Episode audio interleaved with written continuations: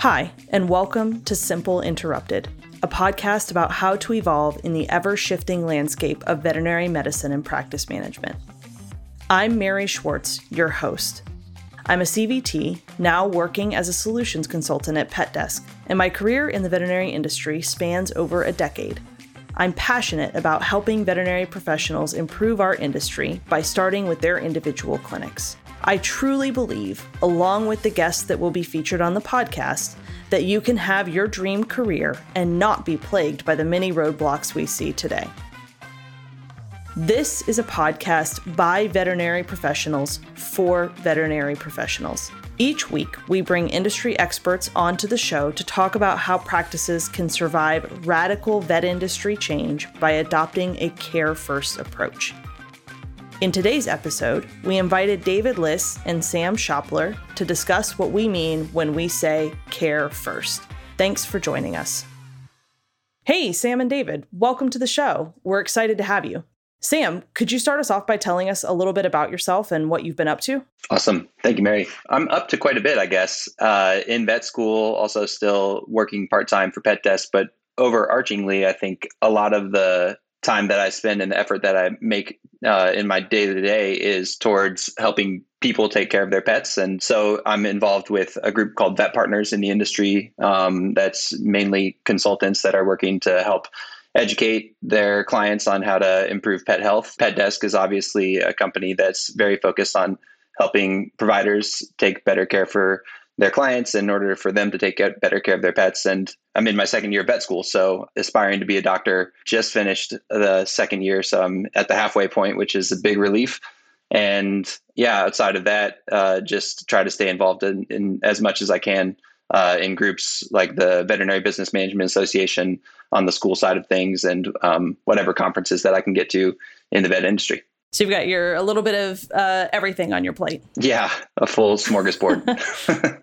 try to stay busy. Yeah, you've got to. And David, I would love to hear a little bit more about what you're doing these days. I know that you've got a lot of experience in the industry. Yeah, thanks, Mary. Excited to be here. So, I currently am a multi site director. I oversee about 11 practices uh, kind of in, in California, mostly general practices and helping them be successful. I work for uh, AmeriVet Veterinary Partners and we um, are a, a, group that focuses on partnership as an exit strategy for, for veterinarians and practice owners.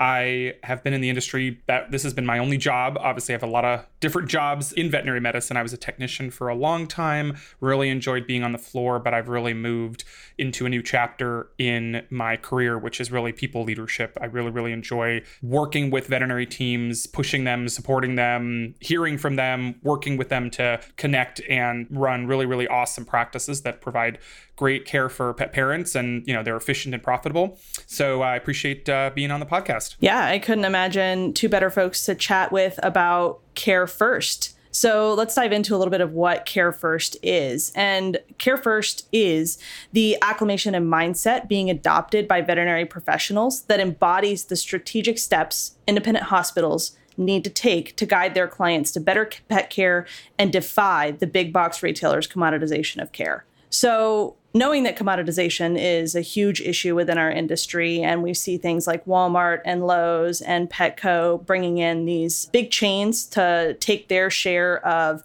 veterinary care away from the local practitioner, how do you think a care first approach or lack thereof affects our industry? So, I think you have to really see it as kind of a David and Goliath situation. So independent veterinary practices really are, are going up a little bit against a Goliath. It's not insurmountable. They can they can certainly get there, but they have to kind of look at what does the big box chain and, and what does commoditization look like and what what are the needs of their clients that are not being served. So you know, one of the needs that I think is served, but in a kind of generic way, is education. And it's, you know, a lot of the big box groups have a lot of uh, education that they'll provide, but it's done in kind of a dry way. It's an email or it's a blog or, you know, social media post. Um, and I think that private practices, individual practices that still really offer that kind of boutique experience that are really bonding with their clients. They know, you know, Mrs. Smith, who's been a client for 30 years and wants to see Dr. Bob, who's, you know, been there for, for some time,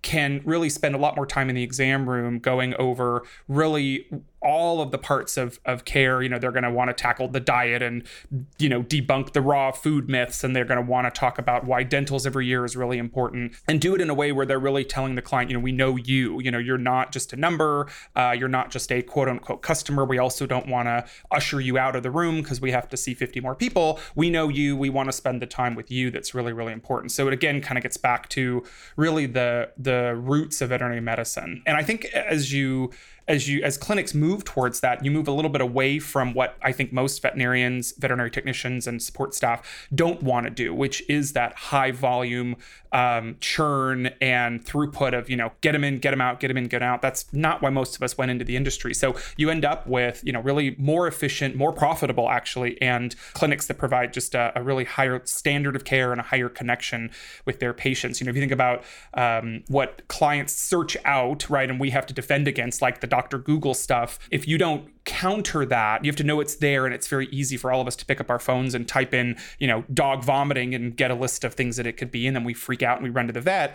If you don't counter that with that kind of personal connection of, hey, you know, did you already look at this up on Google? Gotcha. Let me talk you through why that doesn't work, rather than giving into that and and succumbing to that and saying, fine, you know, you already know what Google says. Let's just give you some a, a shot and get you out of here. Uh, I think we can really win. Well, in that case, yeah, I really appreciate what you said there, David. And a, a, bit of background in my experience. My dad is actually a veterinarian, and my aunt's a veterinarian, so I kind of grew up in a clinic a little bit, and then um, having worked with PetDesk for the last six years, got to see the technology side of things and the evolution within the veterinary space, quote unquote.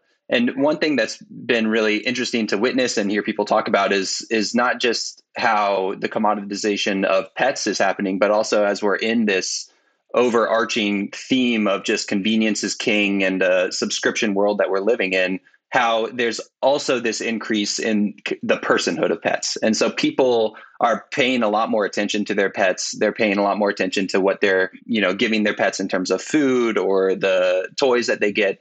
And so with that personhood of pets, we're also seeing an increase in the amount that pet parents are uh, willing to do for and you plan for their their pets' lives. And so that's where I think the small clinic has the opportunity to take advantage of a care first approach because yes as we get into this commoditization there's going to be an opportunity for people that are you know maybe their first time having a pet or they don't really know where to go they're going to maybe find uh, the big box stores a little bit more convenient or cheaper. But as we see this revolution in pet care on the side of the pet parents having that experience that david so eloquently outlined of being able to you know see the journey of your pet with the same professionals and knowing that the care is there from start to finish um, and being able to really dial in on the specific needs of not just the pet but of the household of pet parents that are taking those pets into their vet clinic um, is a, is an awesome opportunity. So I think that that care first model is something that a lot more people are going to be drawn to as they start to pay more attention towards and plan out their pets' health lives. Yeah, I totally agree, Sam. And I feel like, you know, us sitting on this side of the keyboard, we definitely know the value of the services that the local practitioner provides. We know what expertise they have to offer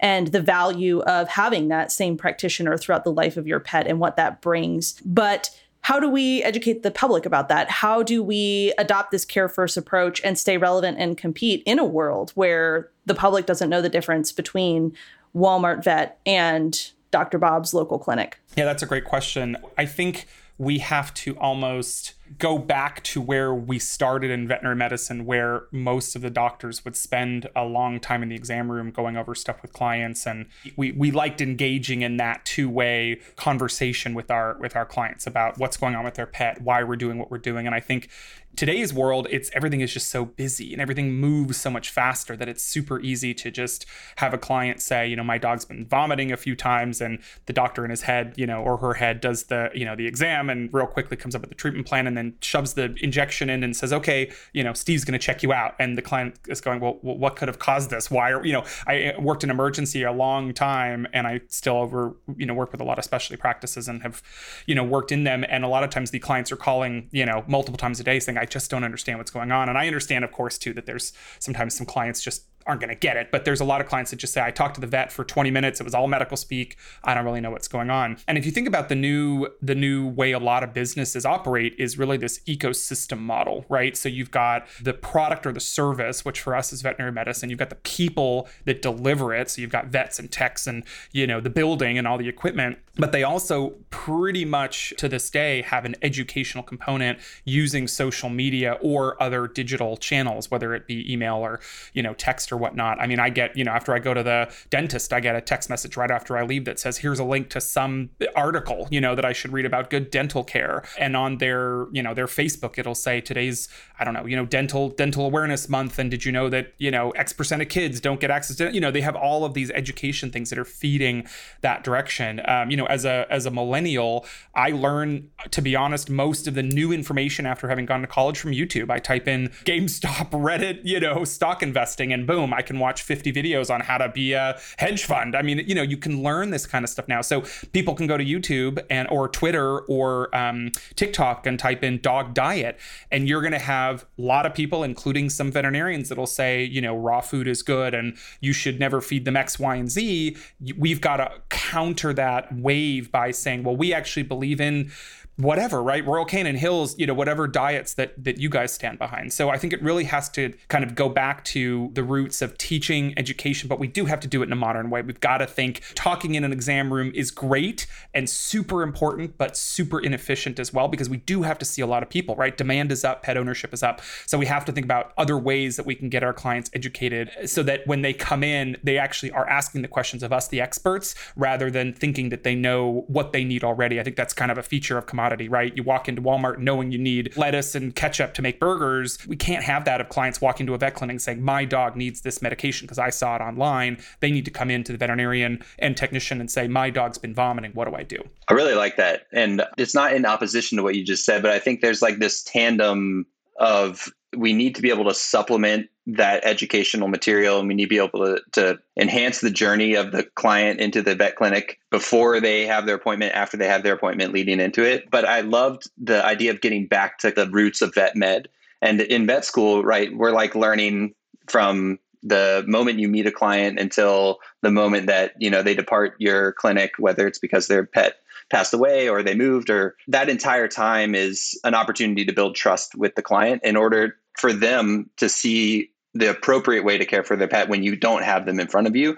I think that trust is such a huge part of what a smaller practice has to offer. And so throughout the pet parent journey, if I am able to build that trust because I have a great experience in getting into the door and I have a great experience with the technician and uh, the team up front, I'm more likely to be compliant on the things that the veterinarian wants me to do in between visits. And I think I think that's a really big piece that may get lost in in this bigger conversation about commoditization because yeah you you just aren't going to be able to replace that so i think you know when i've have been pondering how i'm going to be a different veterinarian than my dad one thing that i've really come to realize is that the pie slice of information that my dad learned, the percent of vet med that he came out of school with the knowledge of is much greater than what I will, just because there's so much information out there. And so, yes, people are going to be able to search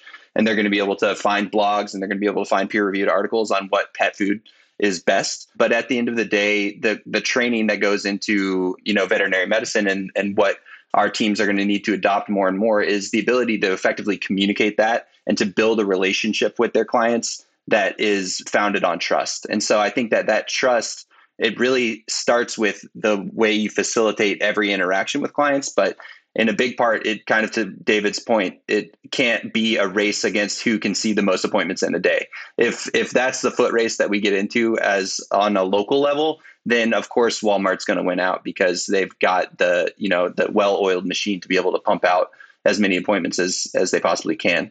I think both of you have hit upon something really important with what you were saying it's a big change within our industry. And I think sometimes it's hard to strip away that defensiveness of your own expertise, which is something that I have felt. I know we've all scrolled through Facebook and seen a pet parent post and felt that righteous indignation.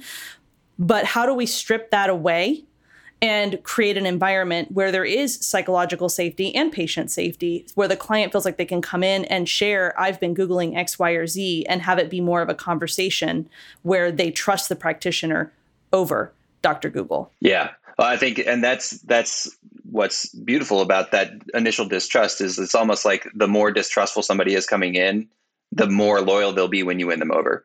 And I also just want to say that it's very, very difficult changing practice and just being in practice right now. There's so many things happening and the landscape is changing so much that it's a very, very difficult time. And so I, I understand that the work is really hard, but I do worry about just like trying to compete with all of the different changes that are taking place. And when it comes to like the ability to create a patient safety culture within the clinic and within the relationship that you have with your client taking a breather and taking a step to be able to really establish like what the wants and needs are of the client for their pet and what are the things that they want to get out of the relationship with their care providers and really bringing in that more you know personal communication that can exist within a smaller practice is an incredible way to build the foundation of that relationship for that time moving forward.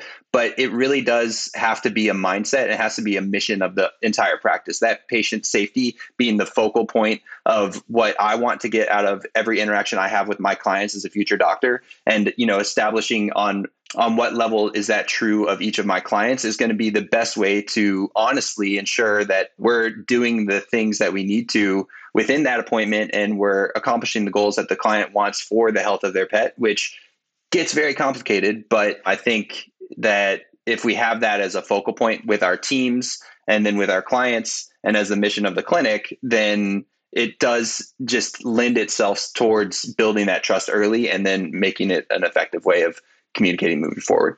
That's a good point. I, I, I like that you brought up trust, uh, Sam, and I wanted to reinforce something that you said that I think is, is super important.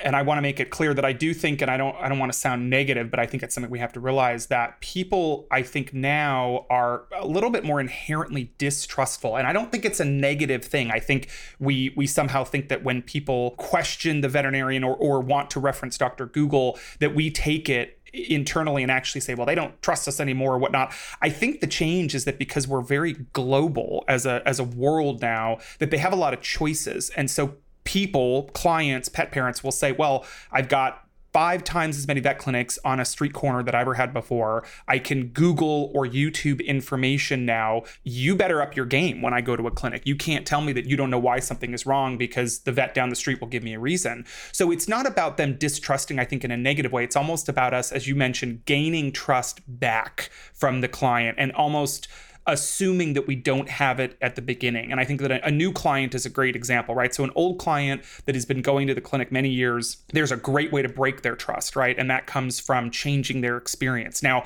doesn't mean cl- clinics don't change, they have to change and we have to rebuild that. But a new client that walks in, as you, as Sam said from the beginning, right? You, you, uh, especially as a younger millennial, right? Which is like, you know, more than half the working population, you want to pull up your phone and get an appointment. You've got a lot of things to do. So, when you are trying to figure out how to get an appointment, you call the clinic.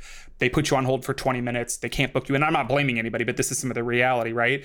That trust is immediately going to start to break, right? And, and trust is a relationship that builds over time. It's made up of small incremental um, steps that lead to trust, and it can be broken a lot faster than it can be built. So, you know, th- you're already kind of stringing that along. Then you finally get in, and there's, you know, 50 people in the lobby, and they're late for your appointment, and the doctor's rushing, and it just builds and builds and builds. That's why I think a lot of people have really what they feel are negative experiences the veterinarian, like, you know, the vet killed my dog. And the idea is that if trust was built from the very beginning, uh, looking at what do I need as a pet parent and fulfilling that need all the way through, I think that that we'd be, you know, a lot farther. And I think that's a, that's what we need to look at going forward is how do we build trust? Walmart has trust because of their brand recognition. So I don't think we need to have the the local small practice with I don't know a thousand or so kind of clients every year needs to be a Walmart brand, but they need to kind of act like a Walmart brand in the sense that, you know, they've got great client service, they've got great veterinarians, they've got great education, they've got great channels to, to deliver that so that it looks as if it competes on the same level with those big boxes. But the great thing is that it's not. And that's another great area, you know, to really uh, prioritize. But I think the trust piece is super important. And I think we need to really assume that people have so many choices now price choices, service choices, location choices that it's not about distrust like, I think you're bad at what you do and you want to, you know, you went to vet school to hurt animals. But I think it's saying you got to prove to me that I'm worth it to you because I can go down the street as a client and get service as well. So I think that's where that trust piece comes in. But then once you're starting to build that, Sam, t- you take it and run with it, as Sam mentioned, and then you'll have a client for life. I think that like sometimes understanding how how nascent a culture we are, just in terms of searching the internet. Like, there's not. It took what 80 years before cars had seatbelts, right? like we don't have a seatbelt for the internet right now. And so applauding people for engaging with the platform and for taking the incentive to to go and search those things, I think is like it's sometimes hard to do because the information they may have come to a conclusion on is not medically appropriate. But the fact is that if you were to just take a step back and realize that, like, wow, people are doing independent research, which is something 30 years ago you you would have to pull teeth in order for people to do that kind of research at home. They would be very scared to enter into a realm that they weren't experts in. But now we have this awesome opportunity to say like you've done a great job initially and here are some awesome sources to go along with what you've been looking at this is the education that you know these are the, the tools that i use to educate myself as i'm continuing to learn as a professional i think yeah just recognizing that like we have to start being that seatbelt in some senses but hopefully it's not like an emergency maybe it's just the the little sign you see above the highway that's like hey remember to use peer reviewed articles. right. People have to want to buckle their seatbelt for it to work. what I wanted to ask was David, um, I know that you've worked with a variety of clinics, I know that you've seen a lot of different practices. Knowing that we have this new culture shift towards, you know, Googling whatever we need to Google to stay knowledgeable, to be the best pet parent that you can, what have you seen clinics do successfully to adapt to this care first model, the the higher client engagement, the parity, so to speak. Yeah, there's I mean, the great thing is that this is going to sound like I'm super smart because I'm going to say all these things, but the, I didn't I didn't come up with these. You know, social media is a great thing because now as an owner manager vet tech veterinarian you can stalk other practices and see what they're doing and take great ideas. And and so that's partly this plus the practices that i've worked with. I would say probably one or two of these ideas has been my own the rest have been theirs. The first one i think as i mentioned before was education. If you start uh, you know following there are some really good and really funny veterinary education tiktoks that are pretty great. Dr adam christman is on tiktok from from uh, cvc and fetch and he will laugh and make a lot of jokes, but he will talk about vaccine protocols and why you need to bring your dog's poop to the vet and all these different things, which are fantastic. So you don't even have to think about producing your own content. You can outsource this and just say, you know, find a, an influencer that you believe in and link to that and, and you know, and, and say, here's some great information. Driving the clients to these information sources. A lot of clinics like to build their own libraries, which is great. It's a lot of work, but um, videos on, you know, how to do basic procedures like nail trims and sub-Q injections and how to hold your pet if the doctor needs to examine them, videos on diseases, and having the doctors, even you can hire a freelance videographer for really not a ton of money and have them come in and have a, uh, a, a client or a, you know, an employee's pet come in and have a really nice video of Dr. Bob in a nice coat with a beautiful background examining a pet and, and showing them what a great job we do at Clinic XYZ, building the, um, building that expertise, right? Again, rebuilding that expertise. Because as again, kind of Sam mentioned, and I've hit on is that I think we need to rebuild that expertise and say we are actually actually the experts, not Google. But as Sam mentioned too, you know, don't fight it, right? Your clients are already doing it. Heck, I do it when I have a little ache in my elbow. I go on Google and I say, you know, ache in the elbow, and it'll say, you know, everything from bone cancer to a little strain. And I go, oh, I'll probably take the strain. And I don't see my general practitioner all that often. So it's already here. So we, as Sam said, we need to drive them to these to these areas that they that they need to do. I've seen some clinics, uh, which is so counterintuitive, but I've seen them go from a shortened appointment, like a 15 minute or something back to 30 but charge more. Sounds totally counterintuitive, but a client might pay 20 to 40% more for an exam with 30 minutes with the doctor than they would for, you know, $20 exams that are basically 5 minutes of the doctor's time and and, you know, possibly I don't want to say poor care, but like lower care in terms of the client's perception. Not that the vet's doing anything wrong, but the client sees 30 seconds of the vet's hands on the animal and wonders what did I just pay for. So I've seen some clients revert to more of that boutique model. Um, I've seen them, you know, staff up and and increase and enhance the role of the vet tech. Mary, I know you're a CVT, and throw them in the room after the veterinarian's done to take care of a lot of the client education stuff. I think that's a really underutilized part of what CVTs and any vet tech, vet assistant can do, and it continues to show the client the value they're getting, you know, for the their exam. So, um, I mean, I'm, I'm sure Sam's seen some great stuff too, but those are just some ideas from using technology to speed up the process, as Sam mentioned, to that whole client journey from the minute they want to find you, you know, um, using social media and making sure your expertise is kind of forward so that when they find you, they know that you're expert, then getting them in as a client, selling them on the service, and using education to kind of augment that and, and buffer that. And then the last thing I would say is there's a lot of clients that are a lot of vet clinics that have started doing client surveys and not, um, I mean, a little bit beyond just the the the rating of how the visit went, but what do you need and want from us? You know, do you want to be on an app? Do you want to have faster appointments, shorter appointments, using you know polling your top and, and bottom ten clients and doing focus groups uh, and figuring out what your clients need because you know Walmart's doing that, right? You know that they're sending out surveys as to how their service was and how fast their checkout was, and if they, you know, what other products you want them to to offer. So doing the same thing uh, with with those clients as well. So those are just a, a, a huge smattering, and there's like hundreds more, but those are the kinds of ideas of breaking out of this mold of what we how we used to do vet med and and doing it a little different that I think have really, but they're all aligned with Care First, and so it's it's been I've seen them, you know, have really really great results with uh, you know surveys and changing the flows of the practices and adding technology. You know, the phones go down, the piece, you know, it's it's quieter and more peaceful in the clinic. So those are just some some good ideas.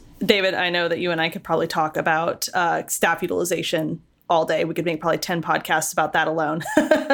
but I'd love to hear, Sam, what your take is on this from the veterinary student perspective, because, you know, we in clinic are starting to adapt and starting to learn and at least wanting to. How is vet school preparing you and everyone else around you for entering this kind of environment in which you're going to be treating pets and treating owners?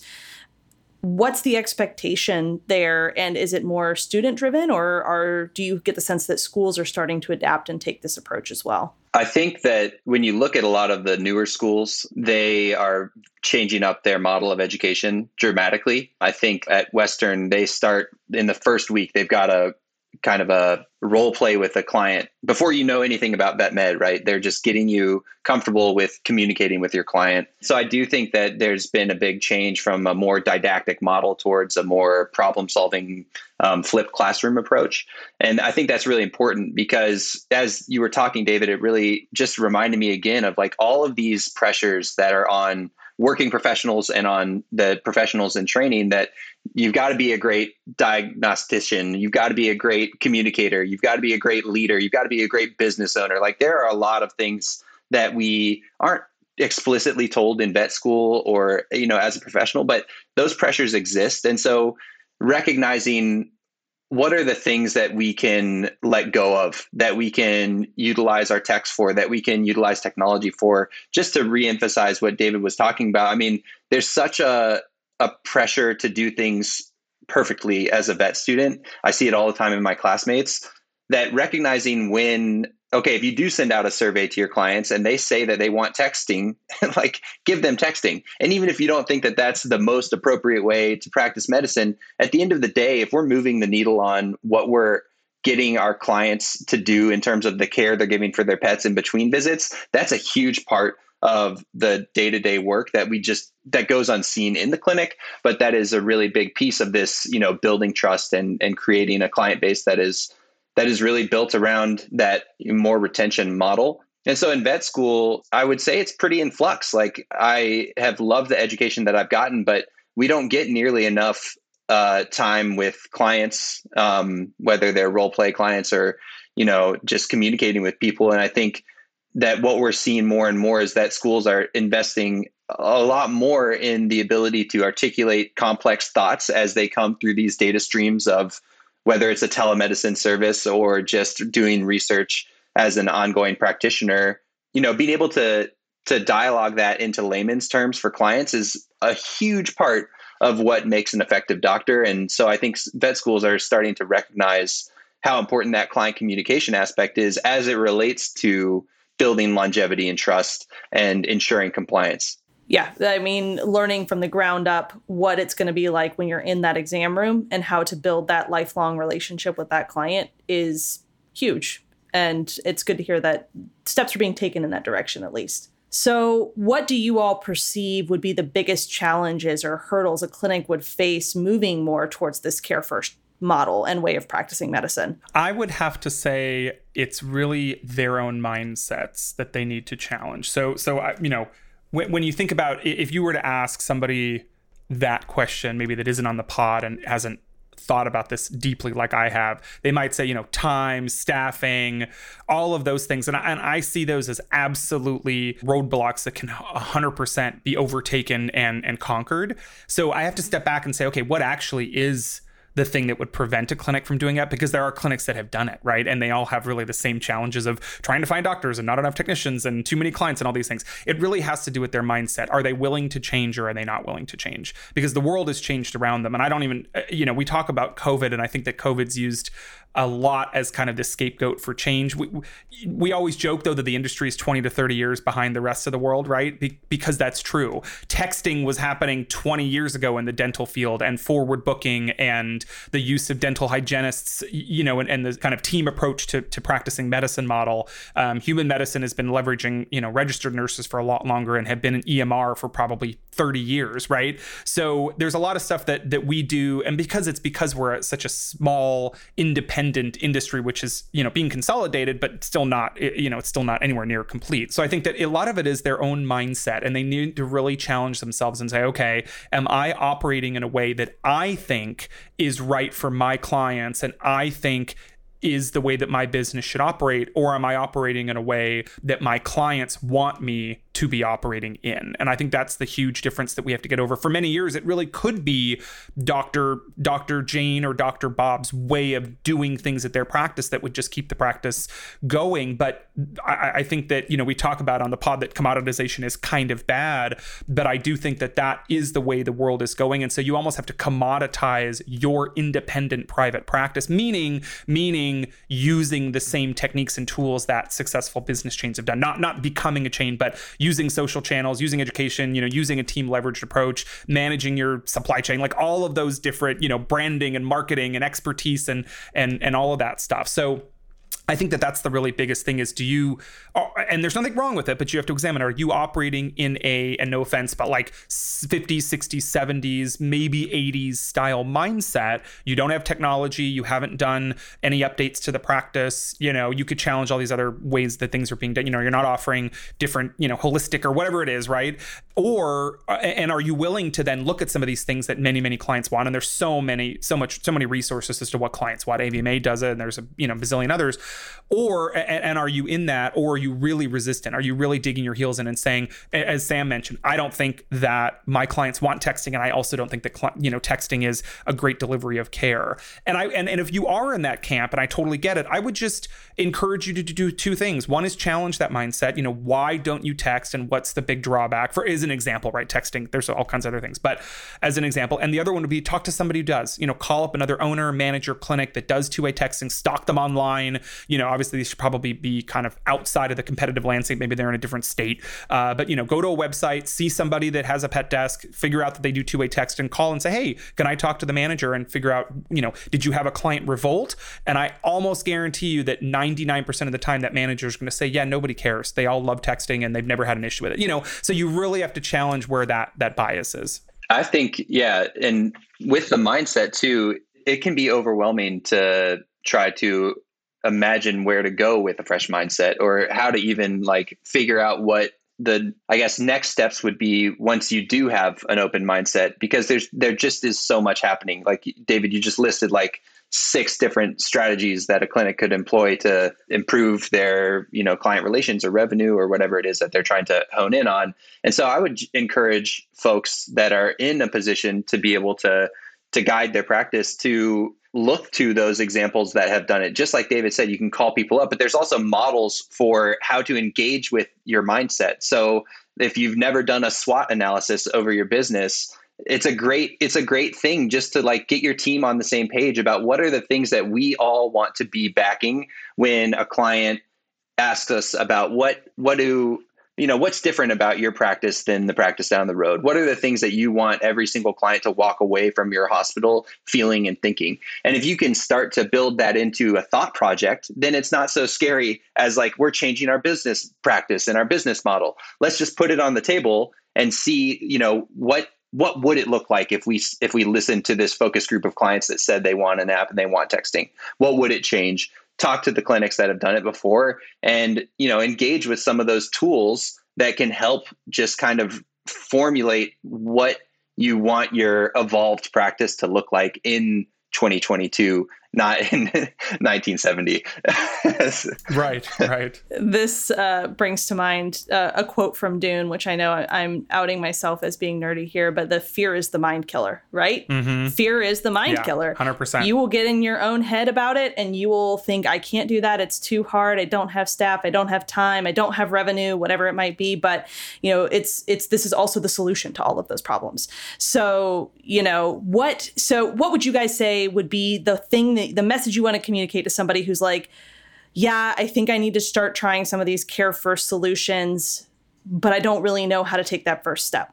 Take the first step, right? Right, yeah. so I think a lot of us suffer from perfectionism syndrome in veterinary medicine. I think that, you know, Sam, you can probably, you know, you could counter this, but you probably would agree that you probably don't go into wanting to be a veterinarian because you want to mess up, right? You want to give the wrong drug, you want to make the wrong cut in surgery. No, you want to do the right thing, meaning basically the perfect thing, right? Have the perfect drug, the perfect dose that solves that disease. So it's inherent that the the level at which what we're striving for in veterinary medicine is perfection because anything less would kill an animal right? But however we're not perfect we're not robots. So i think the one thing that i would tell everybody the listeners is first of all none of this is life threatening none of this is life or death. None of this is medicine. That's why business they say it's not medicine it's not emotional. So take a step and, and i would encourage you not to take a step meaning we're going to start texting tomorrow. I, I heard from mary and sam on this podcast we're going to start texting tomorrow think of it for even if you're not a veterinarian on this podcast if you're a manager or owner work with your medical director or your or your veterinarian owner. Start with step 1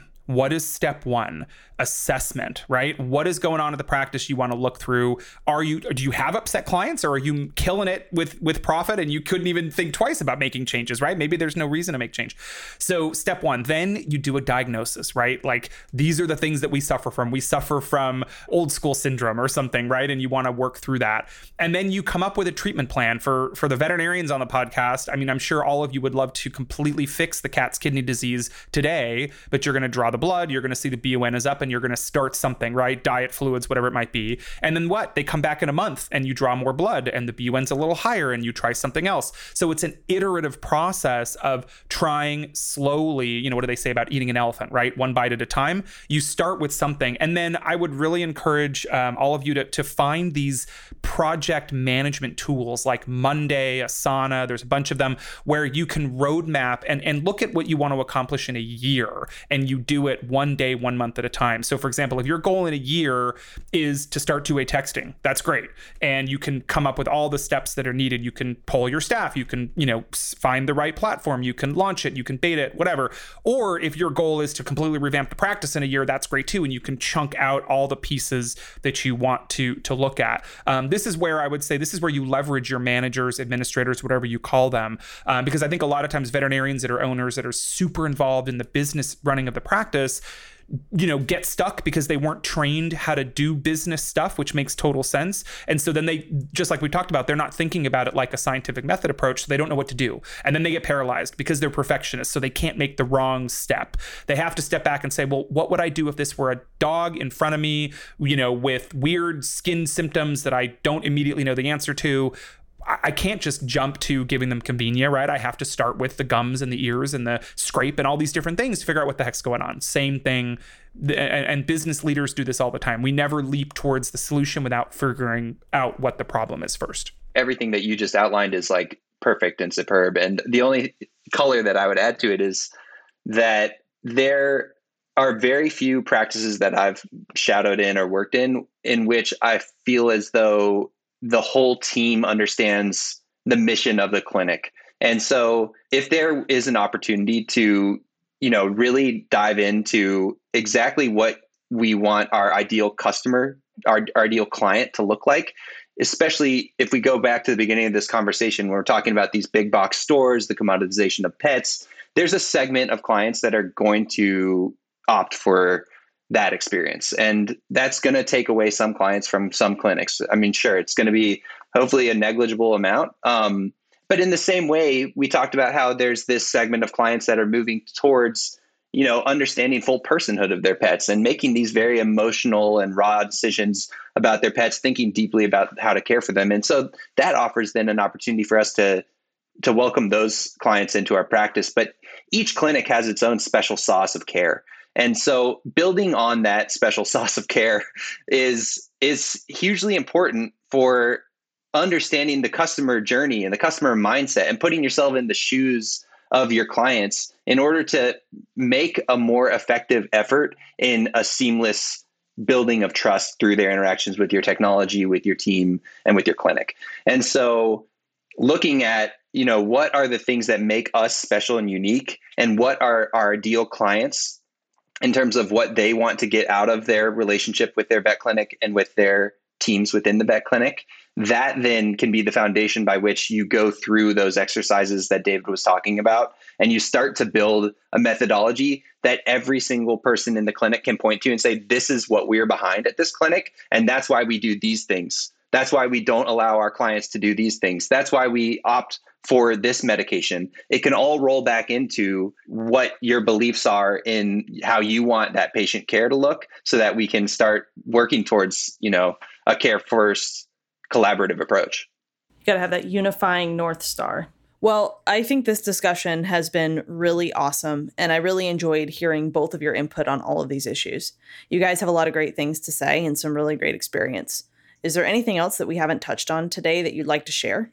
put me on the spot. No, I think just cont- continuing to, um, you know, breathe through these changes. There are an awful lot of caring pet parents out there that want the type of relationship that that you offer at your practice, and just understanding that the the landscape is changing. But to David's point, like none of the decisions that we're talking about here are life or death.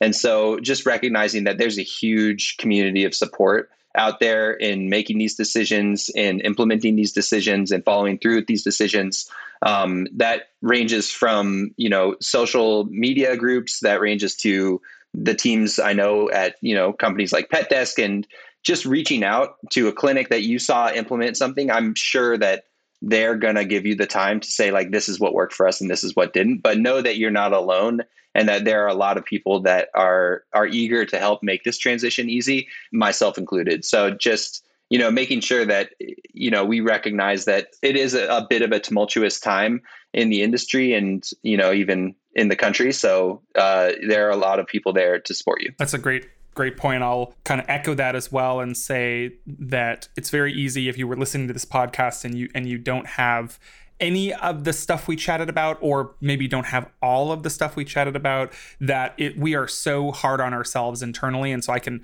I can totally see some of y'all with imposter syndrome getting off the podcast and saying, Oh my God, you know, we have to start all this stuff tomorrow as a kind of reaction to a little bit of a deep voice saying, you know, we're not good enough because we don't have X, Y, and Z. And everybody, you know, no vet clinic is perfect. Everybody is struggling with all of these challenges. Just because I said a clinic put in two-way text messaging doesn't mean I solved all of their crises or you know made them find a bunch of technicians. So it's about really having this big as sam mentioned mission vision for your practice um, getting the team aligned behind it and then figuring out what tools solve that. So for example if the mission is care first um, or some other kind of moniker that that you want to you know be your your rally or your battle cry at your practice and you try to figure out a way to implement that texting, you know, all the other stuff that we talked about today are really our tools to get that done. And so that's how to approach it versus we should get tech, we should do texting because we have to be on the train. It really should be, you know, we're not providing care first because we could be if we were doing XYZ. That's the way to, to think about it. And in that way,